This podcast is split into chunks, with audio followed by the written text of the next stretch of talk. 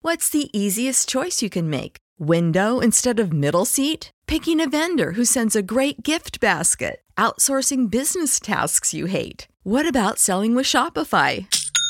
Whether you're selling a little or a lot, Shopify helps you do your thing, however you cha-ching. Shopify is the global commerce platform that helps you sell at every stage of your business. From the launch your online shop stage to the first real life store stage, all the way to the did we just hit a million orders stage? Shopify's there to help you grow. Whether you're selling scented soap or offering outdoor outfits, Shopify helps you sell. Wherever and whatever you're selling, Shopify's got you covered. Sign up for a $1 per month trial period at shopify.com slash try. Go to shopify.com slash try now to grow your business, no matter what stage you're in. Shopify.com slash try.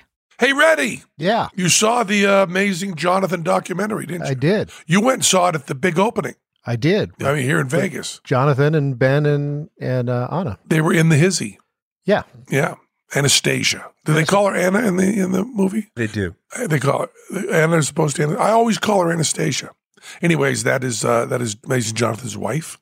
Amazing Jonathan documentary begins a seemingly ordinary profile following the final tour of a dying magician, but becomes a bizarre journey as filmmaker Ben Berman struggles to separate truth from fiction. The Amazing Jonathan documentary begins as a profile of the uniquely deranged magician who built a career out of shock and deception in the 80s becomes the bizarre story of the unraveling of the documentarian. It That- does. It shifts. Yeah. It shifts. Shifts crazy. Shifts crazy. And it's on Hulu right now. The amazing. Uh, and when you watch it, right at the beginning, I come in.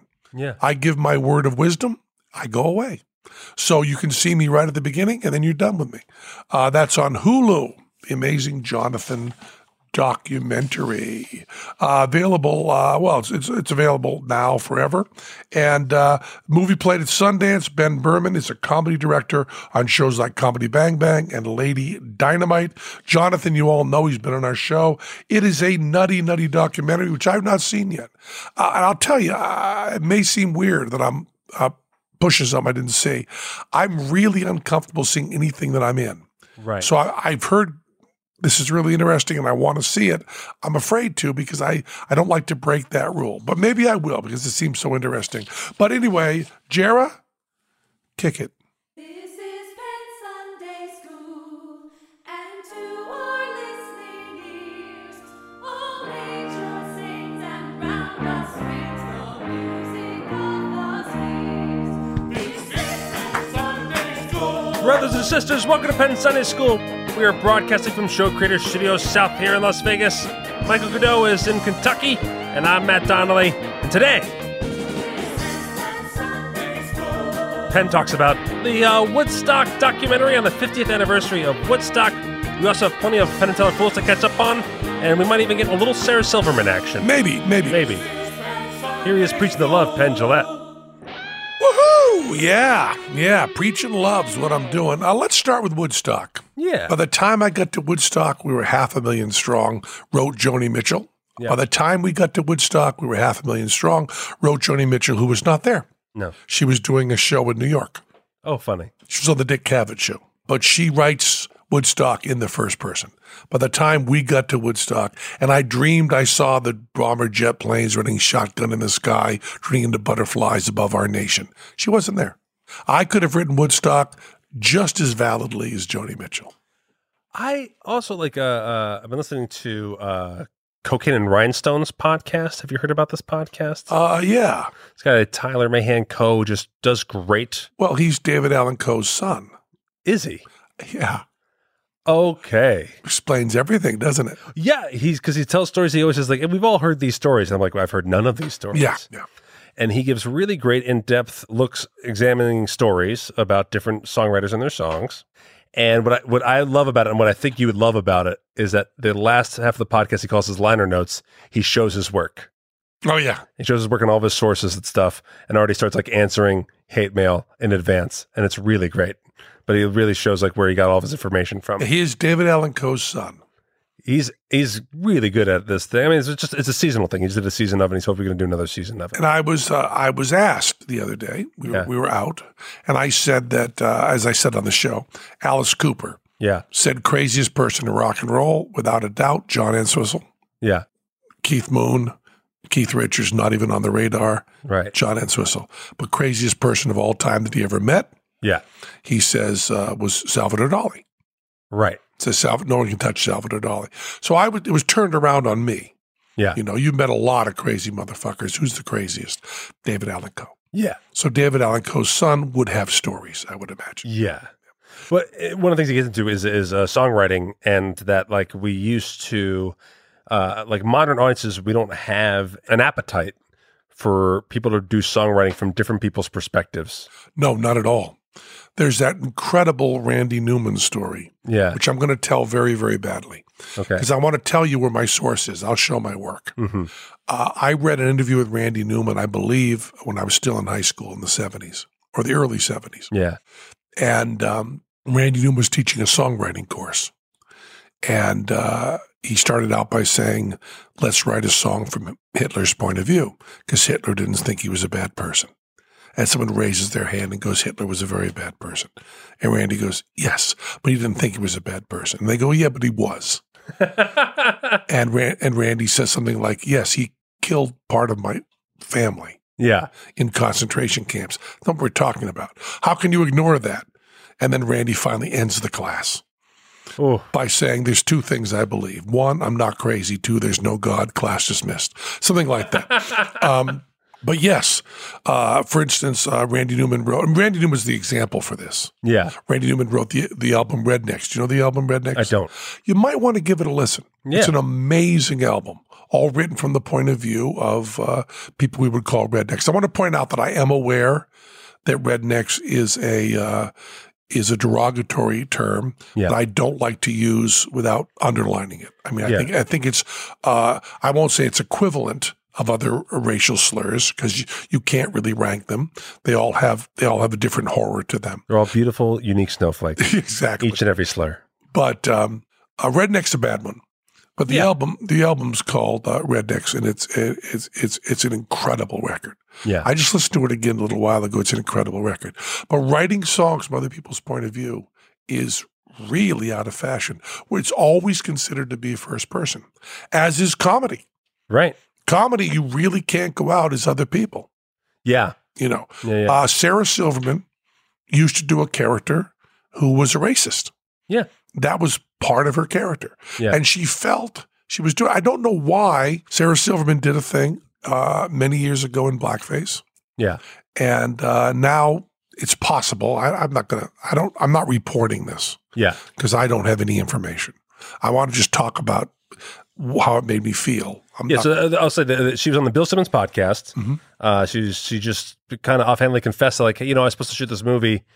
Uh, it was very recent, and uh, the night before, they just someone did a you know googling or whatever, Mhm. and found a, cl- a picture of Sarah Silverman in blackface from her old Comedy Central show, Mm-hmm. and then said, "We're not going to work with you." but what I'm wondering is when she was in blackface, Yeah, uh, was she in blackface as Sarah Silverman, saying being in blackface is a good thing, no, or was she in blackface as a character? she's in blackface as a character going directly at racism. Right. The, but the sketch she was in was on the right side of history; it Yeah. wasn't on the wrong side of history. but that doesn't matter. But Right. I saw a movie where Sam, Stanley Tucci Yeah, was in a Nazi uniform. right. Stanley Tucci in a Nazi uniform. Do we now say Stanley Tucci should have never put on that Nazi uniform? I know. I mean, it's crazy to even discuss it because obviously you did a movie about that, and someone's going to portray things in movies. Yeah, I mean, there's, I mean, uh, the guy who's uh, one of the um, stars of my favorite show on TV now, Yeah, which is uh, uh, uh, Perpetual Grace Limited. yeah. Steve Conrad. Show. Next time we're going to have Steve Conrad on here. Really Yeah, he's going to do a whole uh, two shows with us. awesome. I'll tell you when soon, but he's going to do that. Oh, that's Um, very exciting. Perpetual Grace Limited. Uh, there is the one of the actors Yeah, plays Charlie Manson in uh, in uh, Once Upon a Time in uh, Hollywood. right. If you play Charlie Manson, are you then in that case? Now, of course, her, her show was called The Sarah Silverman Show, Yes. but it's so, so strange. I mean, if you talk about um, uh, Ruby, Don't Take Your Love to Town, Right. Kenny Rogers is singing as a wheelchair vet.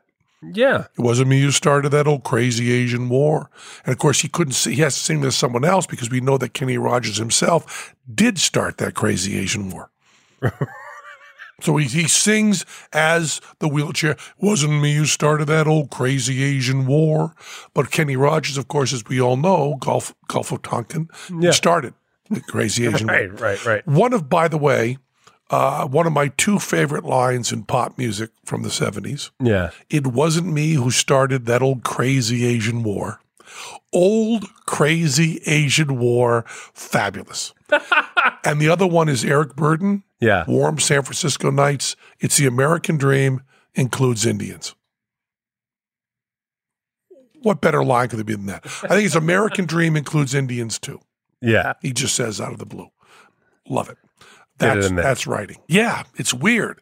So Joni Mitchell writes by the time we got to Woodstock, we were half a million strong. And then I was coming out and kind of busting her on not being there. But she is writing from the point of view of someone who was at Woodstock, which is completely valid. Yeah. I was wrong, but I was making a joke. I know. Yeah. Yeah. Uh, also, Sarah Silverman, let's go back to this a little bit. We're going to tie Sarah Silverman, Woodstock, Joni Mitchell all together. look at us go. One little ball of wax. You're welcome in advance, listeners. Sarah Silverman's uh, I, apologies, not the right word.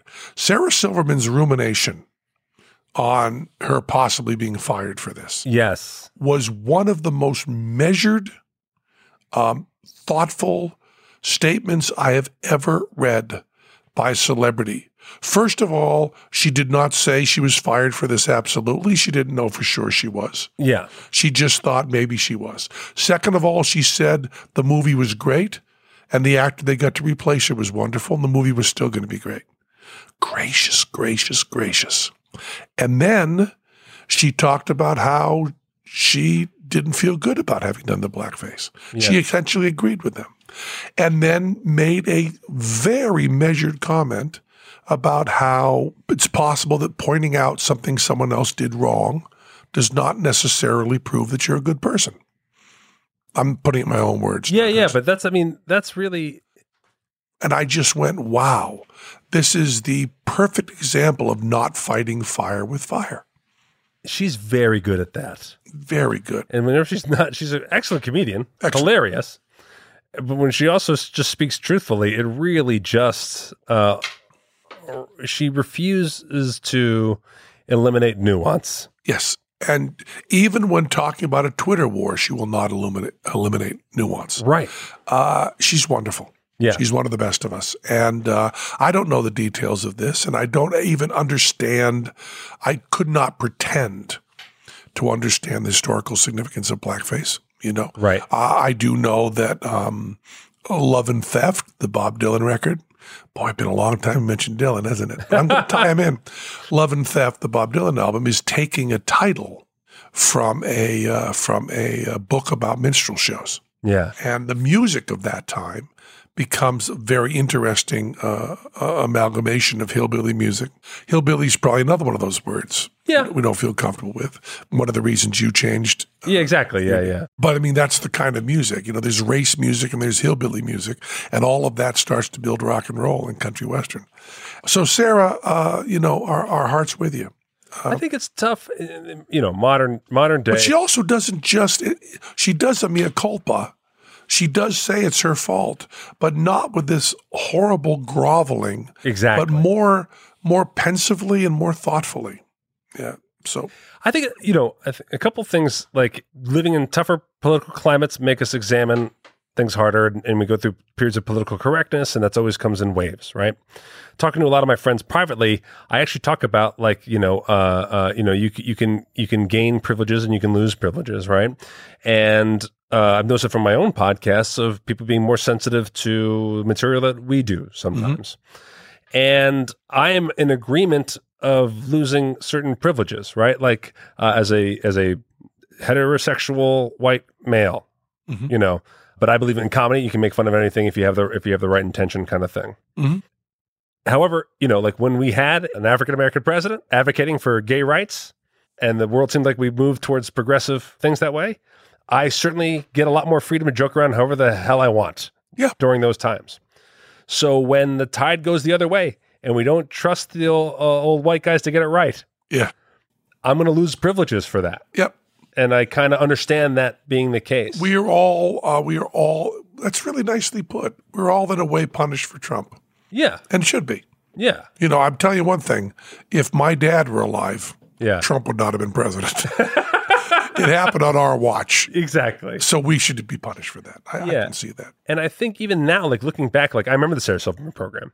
I remember how edgy I thought it was, and she certainly made that decision knowing it would be edgy. Uh-huh. You know, that was the same thing where her her alarm was the first opening scene was her alarm was set to 9-11. You know, and she woke up to that. You know, whatever. And she was younger, and that was like, and I was I was younger, and that was considered like totally rebellious, and it was fantastic to see Comedy Central, you know, kicking shit around kind of thing. But as I'm getting older, I'm realizing, even looking back at my my f- old Saturday Night Live sketches, everything else that you consider of the era, I think both. I would love to see people kind of really look at comedy for its intention more often than not. And as comedians, I think you have to admit. I was I almost said weeb. I, I consider myself a comedian. Um, And I consider you a comedian too. thanks, thanks, buddy. You're never ahead of the curve. Everything you're doing is of its time. Mhm. And you might think you're ahead of the curve, but as soon as you look back on it, it never was. And if you look back at Sarah Silverman's show back then, it doesn't seem like it was ahead of its time. It just seems like that's the way you kicked shit in that time. Yeah. You know, like, and I think like you, it's so easy to be condescendingly arrogant because that's what it actually comes down to. That like this is the way everyone is at this time in this moment in time, but I'm seeing the light. I'm going to use comedy to kick shit in people's face. But the other thing is also going back in time and judging is such an impossible thing to do. Oh, absolutely. To go back, I just watched uh, Lenny Bruce pilot Oh, from 1959 yeah. that Lenny Bruce did uh, an hour and a half pilot, which is fabulous. But um, you could not go back and say uh, Lenny Bruce was unenlightened or Right. Lenny Bruce was, or the way he talked was stupid Right. because you're not during that time. Yes. Uh, you can speak at the time, but I mean, it's like reading Moby Dick and saying he he doesn't show compassion for the ecology of the whale. Well, well, of course he doesn't. yeah. You know what I mean? Uh, it's it's very very weird because we want to celebrate people who are out of their time, but that doesn't mean we condemn people who were in their time. That's yeah. That's very well said. It is, and it is both. It needs to be an agreement, kind of on all sides there, because like yeah, there's no way you can go back, you know, and be offended now for airplane. Yeah. You know, it's just it's just not.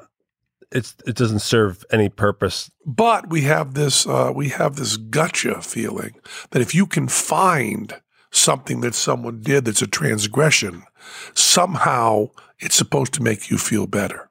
Yes. Like you know, Tom Hanks is supposed to be so gentle, but back in 1975, he made this joke. yeah. I use Tom Hanks as an example because that's someone we won't find anything on ever, which maybe negates our whole point.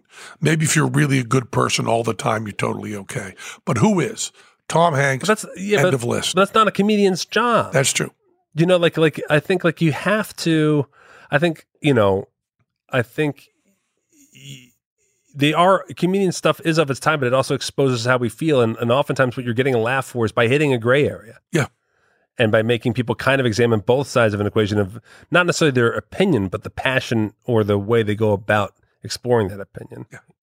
so i think yeah anyways sarah Silverman's much better at it than than, than i am but Sarah Silverman's much better at it than anyone.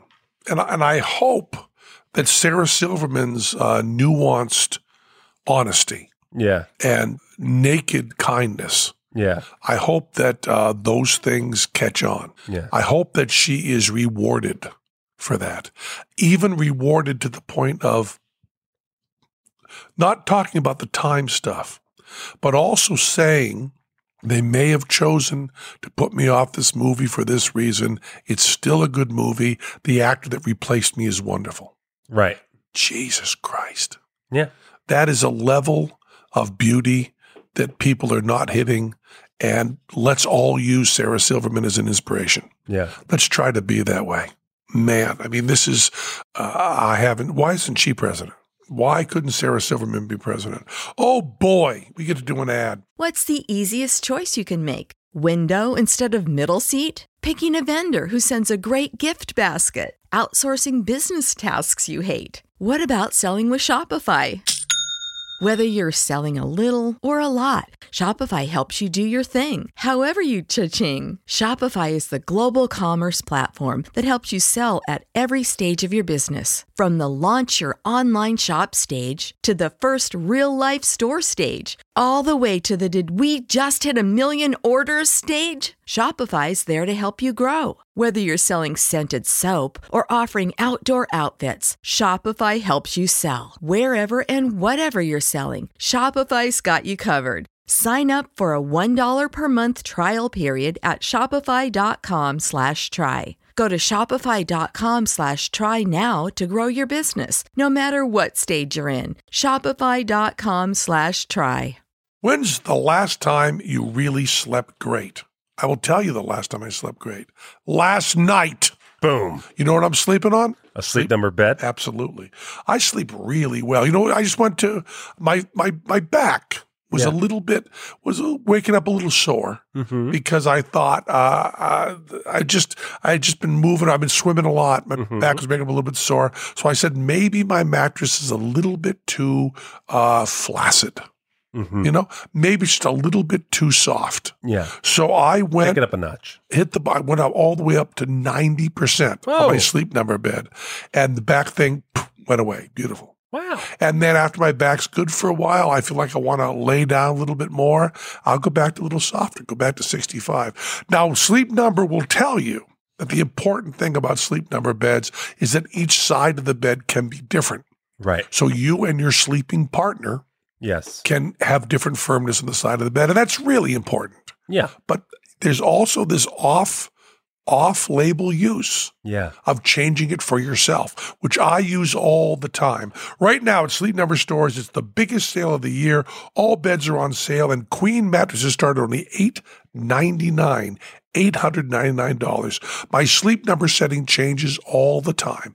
I adjust it depending on how I feel and I get a great night's sleep. I was just at a very, very, very, very, very, very, very nice hotel in Los Angeles. They had the greatest beds in the world except for mine. Sleep Number bed's really good. I wish your mattress could be firmer or softer. That's what Sleep Number does.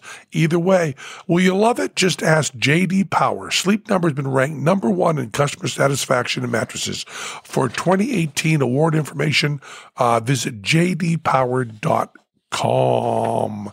I love my sleep number bed and it's now 90. I might go to 100 'cause my back felt so good this morning. Wow. Come on in for the biggest sale of the year. For a limited time, save 50% on a sleep number 360 limited edition smart bed. You'll only find sleep number, one of their 575 sleep number stores nationwide. Find the one nearest to you at sleepnumber.com slash, Pen. that's sleepnumber.com slash Pen. sleepy cute. Look at you. I was so late. Oh, look at me. Sleepy Cube. I'm conducting all the time on those. you. All you got to do is watch the conductor, and you'll be fine. There we go. That'll keep you right together. I'll even I'll even point you when you come in. I don't. You don't have to count all the rest when you're playing timpani. I'll point you in. I'll tell you. What do you think of uh, stamps.com? Love stamps.com. So great, aren't they? No one really has time to go to the post office. You're busy. Who's got the time for traffic, parking, lugging all your mail and packages? It's a real hassle. That's why you need stamps.com, one of the most popular time saving tools for small businesses. Stamps.com eliminates trips to the post office and saves you money with discounts that you can't get at the post office. How's that possible, Reddy? It's impossible. I heard it was a magic glove of jewels. Really? Yeah. Wow. So stamps.com has a magic glove of jewels that allows them to be cheaper than the post office. Thanos. Stamps.com brings all the amazing service of the U.S. Post Office right to your computer, whether you're a small office sending invoices or an online seller shipping out products, which you are, Matt Donnelly, I am. an online seller shipping out products. And as an online seller shipping out products, how much do you like Stamps.com? It's amazing. It's super convenient. We wouldn't be doing, uh, we wouldn't be an online seller of products if it weren't for stamps.com. And you can just call the post office, tell them to come pick up your stuff, right? Yeah, the post office isn't on it. They get it. Yeah. It's really weird. Yeah, it's really great. Really great. With stamps.com, you get five cents off every first class stamp, up to 40% off priority mail. Not to mention, oh, I won't mention that, I guess. Uh, oh, no, it, it means to mention it when it says not to mention. Isn't that Yeah. odd?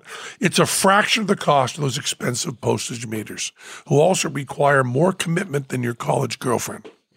Uh, stamps.com is a no brainer, saving you time and money. It's no wonder over 700,000 small businesses already use stamps.com. Right now, our listeners get a special office that includes a four week trial plus free postage and a digital scale without any long term commitment. Woohoo! Let's go to stamps.com, click on the microphone at the top of the homepage, and type in Pen. that stamps.com, enter P E N N. you got that right. You got that right. We're doing also the FUUU and you. We We are are doing, giving the awards today. we are doing votepen.com. Do you have the awards? I yeah. don't. You have the announcement? Does it say whether we're announcing it here or is it just being announced in general to the general public on Wednesday? I think it's being announced out of Dustin's hotel room. Okay. Oh, uh, the Amazing Jonathan documentary. Uh, you have both seen it. it's nuts. I'm comfortable seeing it. I'm uncomfortable seeing because I'm in it. Yeah. I'm not in it much, right? You're not. You're in the very beginning. Yeah. I thought I could just ignore that. Other people they interview react very weirdly to some of his questions, and they're in it more. And I think maybe maybe you underreacted to some of the things he maybe he brought up. I see. I see. I You're just, in it early, and then we don't. I just say he's you got again. nothing to lose, right? Yeah. Which is certainly true. He's already lost his toes. Uh, the Amazing Jonathan documentary is now on Hulu. Check it out. Begins as a profile of a uniquely deranged magician who built a career out of shock and deception in the 80s, but has become a bizarre story about unraveling of his documentarian. Amazing Jonathan was the reverent magic act rose to popularity, landing one of the longest residencies in Las Vegas. However, in 2014, Jonathan was diagnosed with a terminal heart condition, given only one year to live, forced him to retire his act. Fast forward to three years later, Jonathan is still alive, chooses to return to the stage. Filmmaker Ben Berman sets out to capture the amazing Jonathan's comeback tour while peeling back the curtain on his unique meth fueled life. Lot of meth.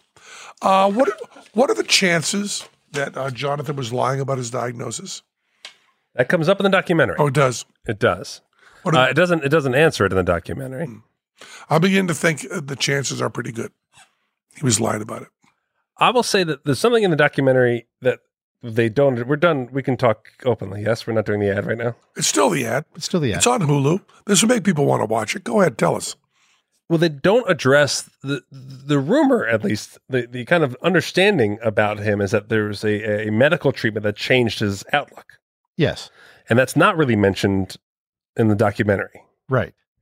And so, one of the bigger things is whether the documentary wants you to think it's a prank or leave that as part of the I see. deal I see. or not. I see. because I think I think it leaves more people feeling like it is a prank. Now we know that Jonathan is capable of crazy ass pranks, We do know that. and there's there's, there's a story that I've uh, told that you know happened to me, which is, I thought was going to come up. In, it kind of comes up in the documentary, but not really, about how he had faked his own death with his roommate.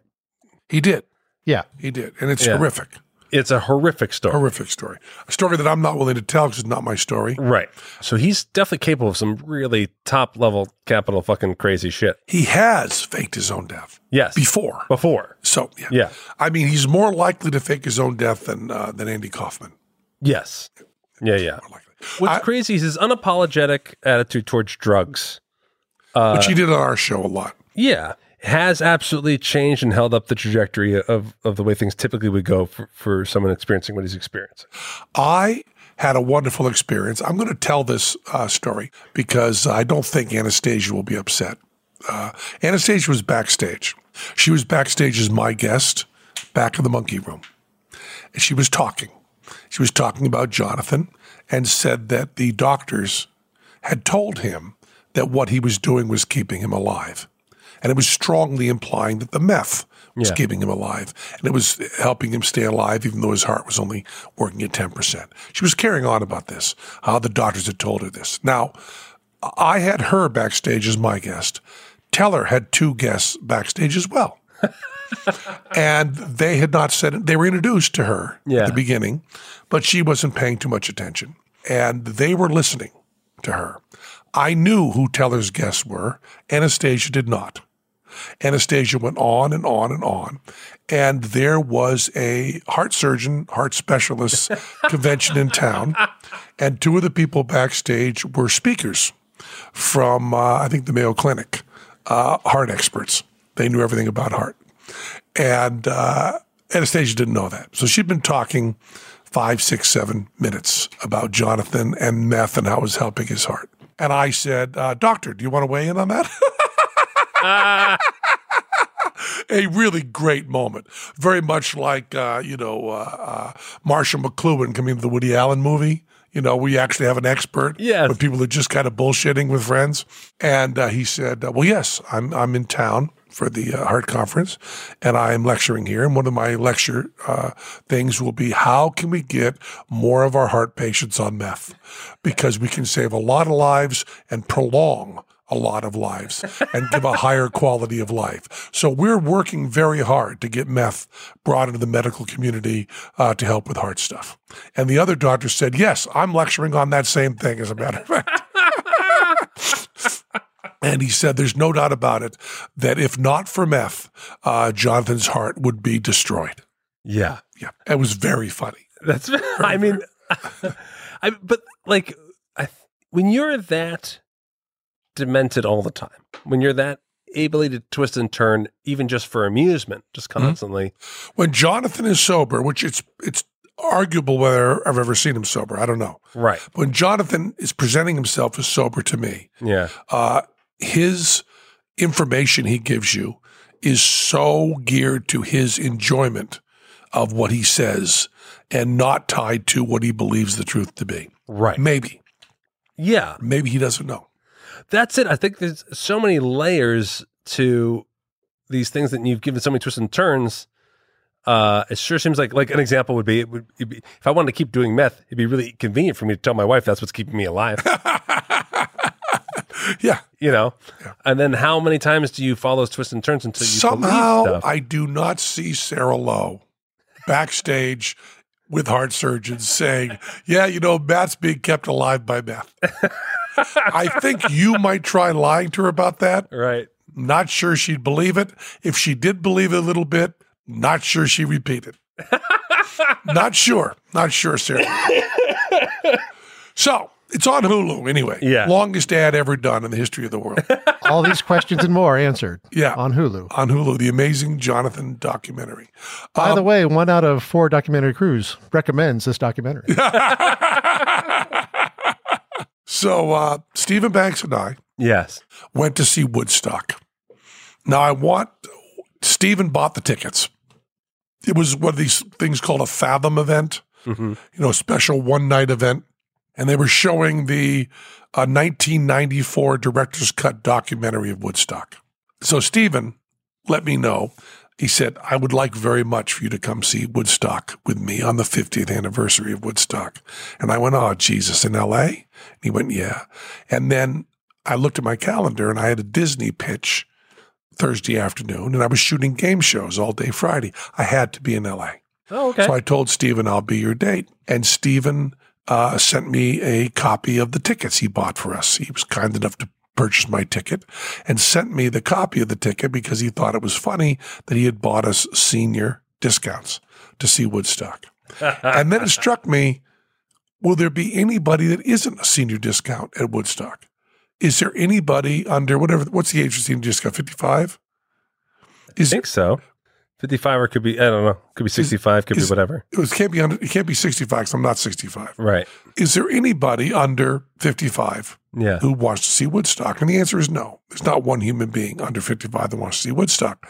and I made that joke and we laughed. Steve and I went to see Woodstock Yeah. in LA Universal, I know the Universal uh, Walk, Universal Yeah. Studios Walk.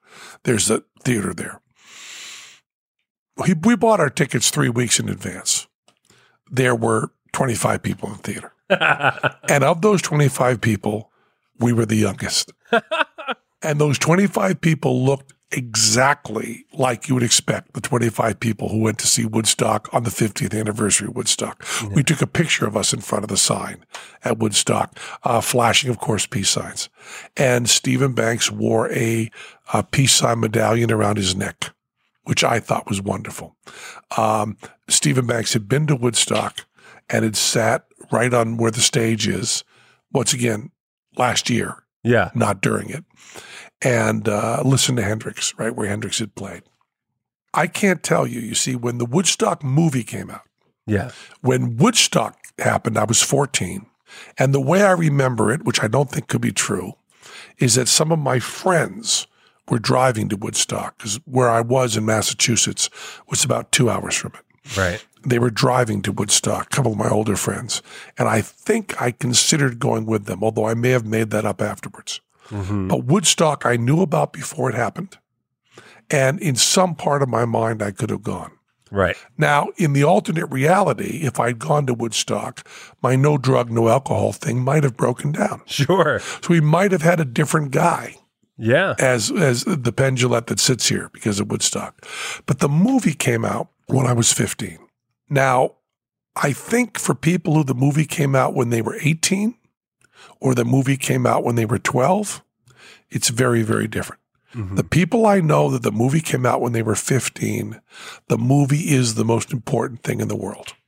The album came out, the movie came out, and the movie was rated R, which means that none of us could get in following the rules, Right. but we desperately wanted to see The Who and Hendrix and Crosby, Stills, and Nash and Janis and Joe Cocker.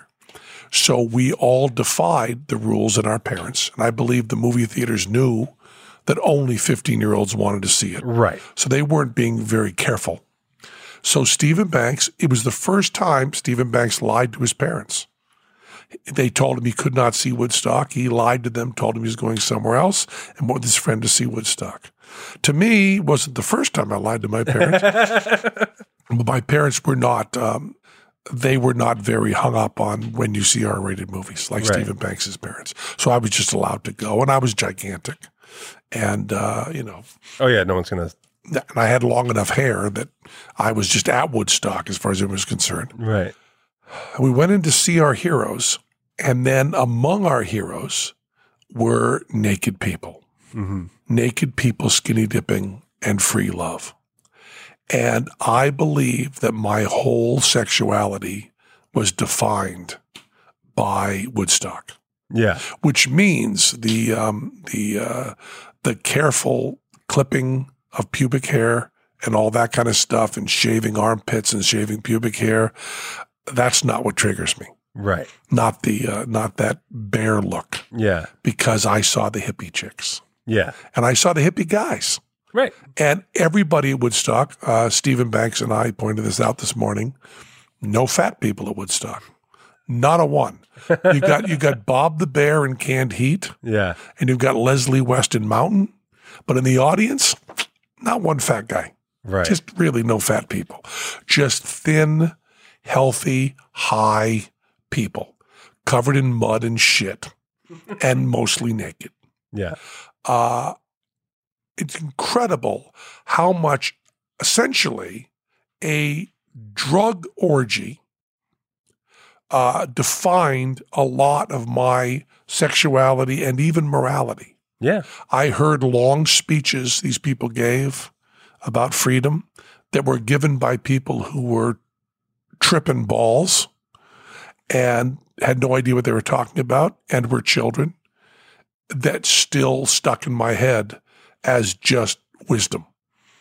I see it now and say these are high children saying random shit, but I remembered every word of it. Yeah. and it meant the world to me. Also, the performances. Now, I've been studying jazz now seriously for 20 years, and I've thought a lot about time and tempo and beats. and bands that I thought were really tight. Art. Uh, the Who set, and I'm not talking about anything about the Who's musicianship because the monitor situation was non existent. But Keith and Pete could not be fighting more for where the tempo is. John Entwistle is rock solid all the way through. He does, his tempo does not waver. He's right where he should be, even with the speed up. I'm listening to you. He speeds up evenly. But there is a battle for where the beat is between Keith and Pete, who neither of paying any attention at all to where the beat is. Crosby, Stills, and Nash, I think that Graham Nash is in tune, but on three part harmony, one person being in tune, not that much help. if two people are in tune, big help. One person in tune in three part harmony might as well be out of tune. Right. Uh, I also noticed that David Crosby is not playing the guitar. I think he's too high. He's resting his hand against it. And so everything's being played by Stephen Stills, who is uh, struggling to get through. John Sebastian does not seem to have any idea where he is. The Grease Band behind Joe Cocker. I mean, uh, tight, tight, tight, tight. Wow. They have no trouble playing. They're great. Canned Heat, who incidentally were rock critics, I believe, who got into playing music themselves, they're playing okay. Playing simple stuff, but they're okay. My neighbor Santana has a 16 year old drummer who's phenomenal. He may have been 16 years old. And I sat there watching this movie, which was an inspiration and life changing to me, and realized that nothing happened. They spent all this time on stage congratulating themselves. I can't believe we're doing this. What are they doing? Taking drugs, listening to music? That's all they're doing. yeah. There's no accomplishment. There's no civil rights march. There's a little bit of um, uh, anti war stuff that just really is I don't want to be drafted. Yeah. Not much else. Joan Baez tries desperately to interject some real political movement into the whole thing, and there is none. Yeah. Uh, she says in an interview she tried to talk to Janice Joplin about politics, and Janice Joplin was like, pass the Jack Daniels. You got any weed? right. you know, uh, it's amazing. I mean, people like Tim Harden, who you expect to have some sort of political point of view, is so high his eyes aren't even focusing. You know, um, nothing happened. And during the rainstorm, if one of those hastily put up towers had fallen over, which I think it had a pretty good chance of doing, Right. 75 people would have been killed. Our entire memory of that whole thing would have been different. Right. There were no fights. There were no knifing. Yeah. So what? That's what I expect out of people. Right. You know, all the, all this stuff is being said. Four hundred thousand people together, man, and there's just isn't the violence happening. Well, four hundred thousand people uh, right now are together in Vegas, and there's not fights happening. Right. Uh, when I think about the sanitation there, Oh boy. there's a scene with the guy cleaning out the porta sands that I guess they put in to be honest. But man, I mean, everybody was walking around in their own shit. People who were there say the smell was unbearable every second. And when Hendrix is playing at the end, the famous Star Spangled Banner, Yeah. all that stuff, you know, there's no one in the audience. Almost no one. It was the last day, 6 a.m. Everyone had left. And he had like, uh, uh, and then there was an interview with John Fogerty, who said they went on at 2.30 in the morning and everyone was asleep. And John Fogerty said, um, uh, anybody listening to us? And one guy lit a lighter and said, yeah, John. and John Fogerty said, we played our whole set just for him. I also was thinking, and, and Reddy, you could speak to this. With the equipment they had at Woodstock, was anyone hearing the music? No. Nobody.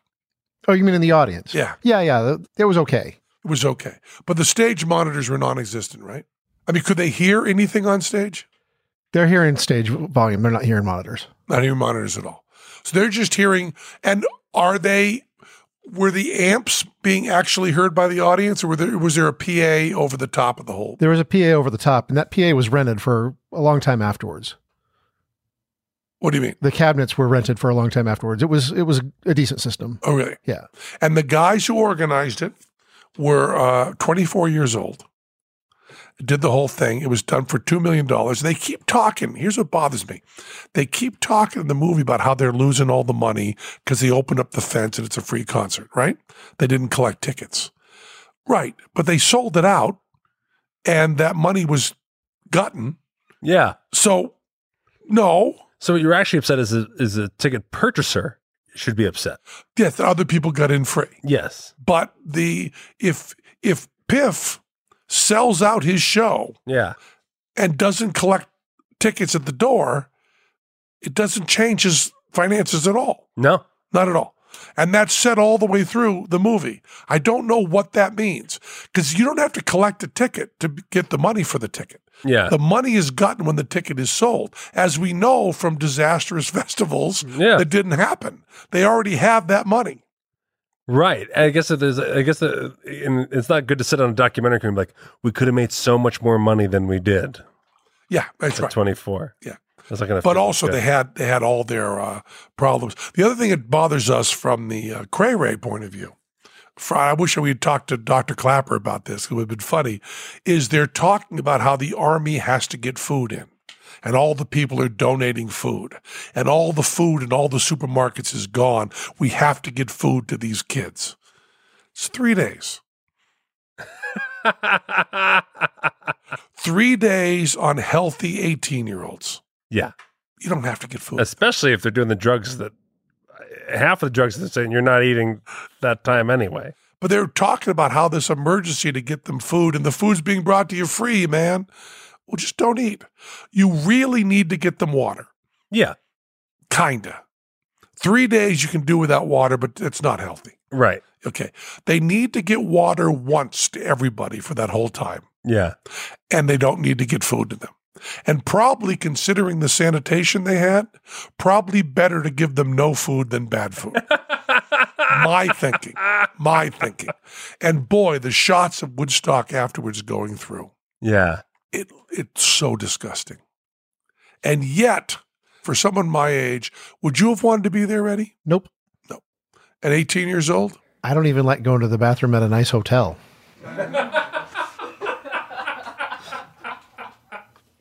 Matt?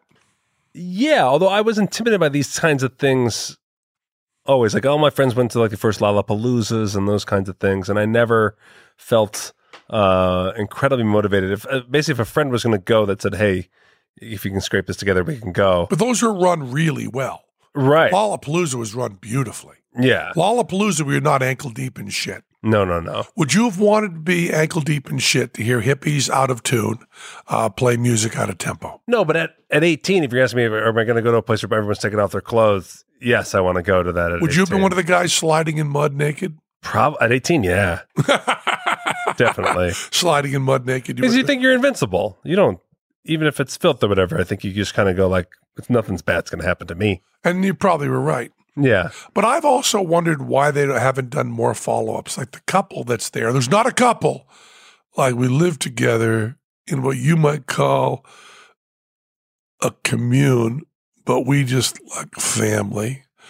And yeah, we are like together, like we're here together, Yeah. but we're not a couple. It's not like commitment, although we'll make it while we're here Yeah. we make with other people, and there's not jealousy. Uh, She's 16, and I guess it's been two years. My parents are so square. They're like really worried that there might be a lot of drug use. And yeah, I'm really high now. It's that kind of stuff. I Yeah. want to talk to that guy now. Be like, I regret sitting down for No. that interview. that guy is uh, what he's he's uh, well it's, it's been 50 years and he was 16 there so he's Yeah. 66 years old i just kind of want to know why they haven't tracked him down they also talk all the way through the movie about the births that happened at woodstock which they have not been able to substantiate right they, have, they haven't found that anybody was born at woodstock two people died um, but uh, uh, nobody born at Woodstock that they can find. And it seems like if someone was born at Woodstock, they would have known it. I mean, Definitely. if you were born at Woodstock, your parents would have told you. for sure. Um, There would be a story in the. I was just saying, and I would have told you about it by yeah, now. yeah, yeah. So, uh, I wouldn't have, after all these, funny you bring that up. I was born there. yeah, yeah, Yeah. yeah, They came in, the army hospital came in. They told the story. of My mom and dad. I was born there. You would have brought that up earlier. I think so. Um, so it's really funny because it's this defining moment in my life, and I realized that the pop music was all marketed to me. hmm There was this moment, and this I don't know if anybody else will understand this, but Sha Na Na, you know, the '50s cover band comes on, and they're wearing costumes, and I'm telling you, for the first time, 64 years old, I've listened to Woodstock hundreds of times. I've seen the movie several times. I looked at what I looked at Sha Na Na, and I went, uh, "It's amazing that they're wearing costumes. Yeah. They're wearing these costumes." And then I paused and went, "Uh, So's the Who. Yeah. The Who are wearing costumes. He's wearing that, Pete's wearing that white jumpsuit, and Roger's got the tie dyed fringe jacket with his stomach muscles showing. They, they weren't out mowing the lawn and walked on stage. They're wearing costumes. And I thought, well, Crosby, Stills, and Nash, they get the poncho and the fringe jacket. They're wearing costumes. Hendrix, he's wearing a costume. This is all just show business. And somehow I'd separated Woodstock. These were heroes walking on stage doing something. It was just an outdoor concert where people did drugs. How in the world did that end up feeling like it defined my life? Man, if 15 year old you could listen to this right now, Yeah. it would, you'd be like, what? Did I really become this guy? Wouldn't you love to hear that argument between 15 year old me and me now? Oh, yeah. But we'd still be anti drug. We'd both be anti drug. Yeah. Yeah, but saying the Who was not playing together. These are these are these are the best musicians in the world, Yeah. man. What's Yeah. wrong with you? Yeah. And I, you know, I know Roger Daltrey, you know, and I I respect him very much, a wonderful performer. But that shifting, which has taken me 50 years to shift, I always thought, I mean, I, I'm talking about even 20 years ago. I thought that I was in show business and the who was something else. Right. I didn't truly understand it was all just show business. I started to learn that when the turtles played with the mothers. Because I saw the turtles as being show business, mothers of invention being art. I'm right. starting to realize it's all show business. Realizing that the Who were wearing costumes was a mind blowing thing. Yeah. And then Stephen Banks on Friday night, we all went out to eat, but Stephen Banks stayed home. He's got the big box set of Woodstock. He looked at his watch and timed the exact moment that Credence went on stage. And he then went out. He corrected for time difference, right? So it- they went on at 2:30 a.m. At 11:30 in the evening in L.A., he went out in his backyard on the grass, laid on the ground, put on headphones, and listened to Creedence Clearwater Revival. In exactly 50 years after they played at Woodstock, in his backyard, on headphones, on his iPad, on his you know his iPhone yeah. uh, in his backyard. He said all he was missing was a naked hippie chick next to him. and uh, it's amazing. Stephen Banks never done a drug in his life. Yeah. You know, Stephen Banks, Billy the Mime, you know, wrote wrote SpongeBob. It's amazing how for that little pocket of people, uh, that movie was so important. And it's so difficult when someone's 40 years old. I mean, explaining to Piff what Woodstock meant to me is impossible Right. no understanding whatsoever. If someone is 40 years old, they can't even see it.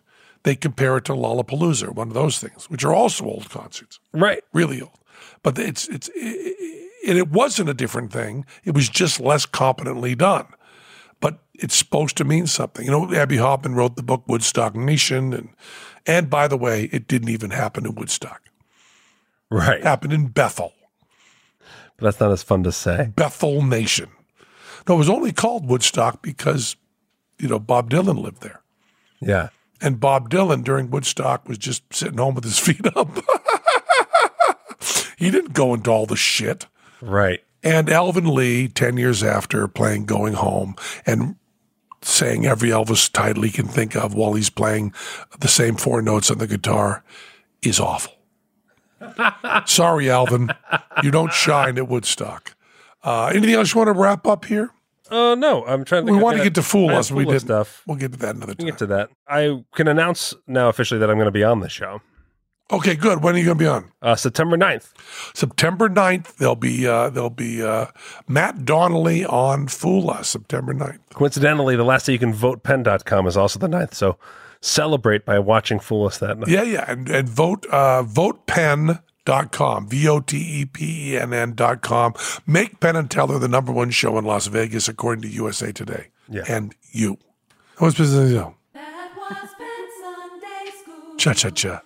And to our listening You become naked ears, at Woodstock. only and round us rang the music of the spheres. That was Penn Sunday School. I did not expect that to be your reaction to 50 years of Woodstock. You didn't? No. I, I've always known it's a special thing to you. It's very special. Still is. It still is very special. It's to my heart's nostalgia. But there's other stuff I've learned over the years. That's Yeah. not wrong. No, it's not I wrong at still all. love it. And by the way, anybody wants to go skinny dipping, let me know. Yeah. That hasn't changed. Not at all. Peace and love, man.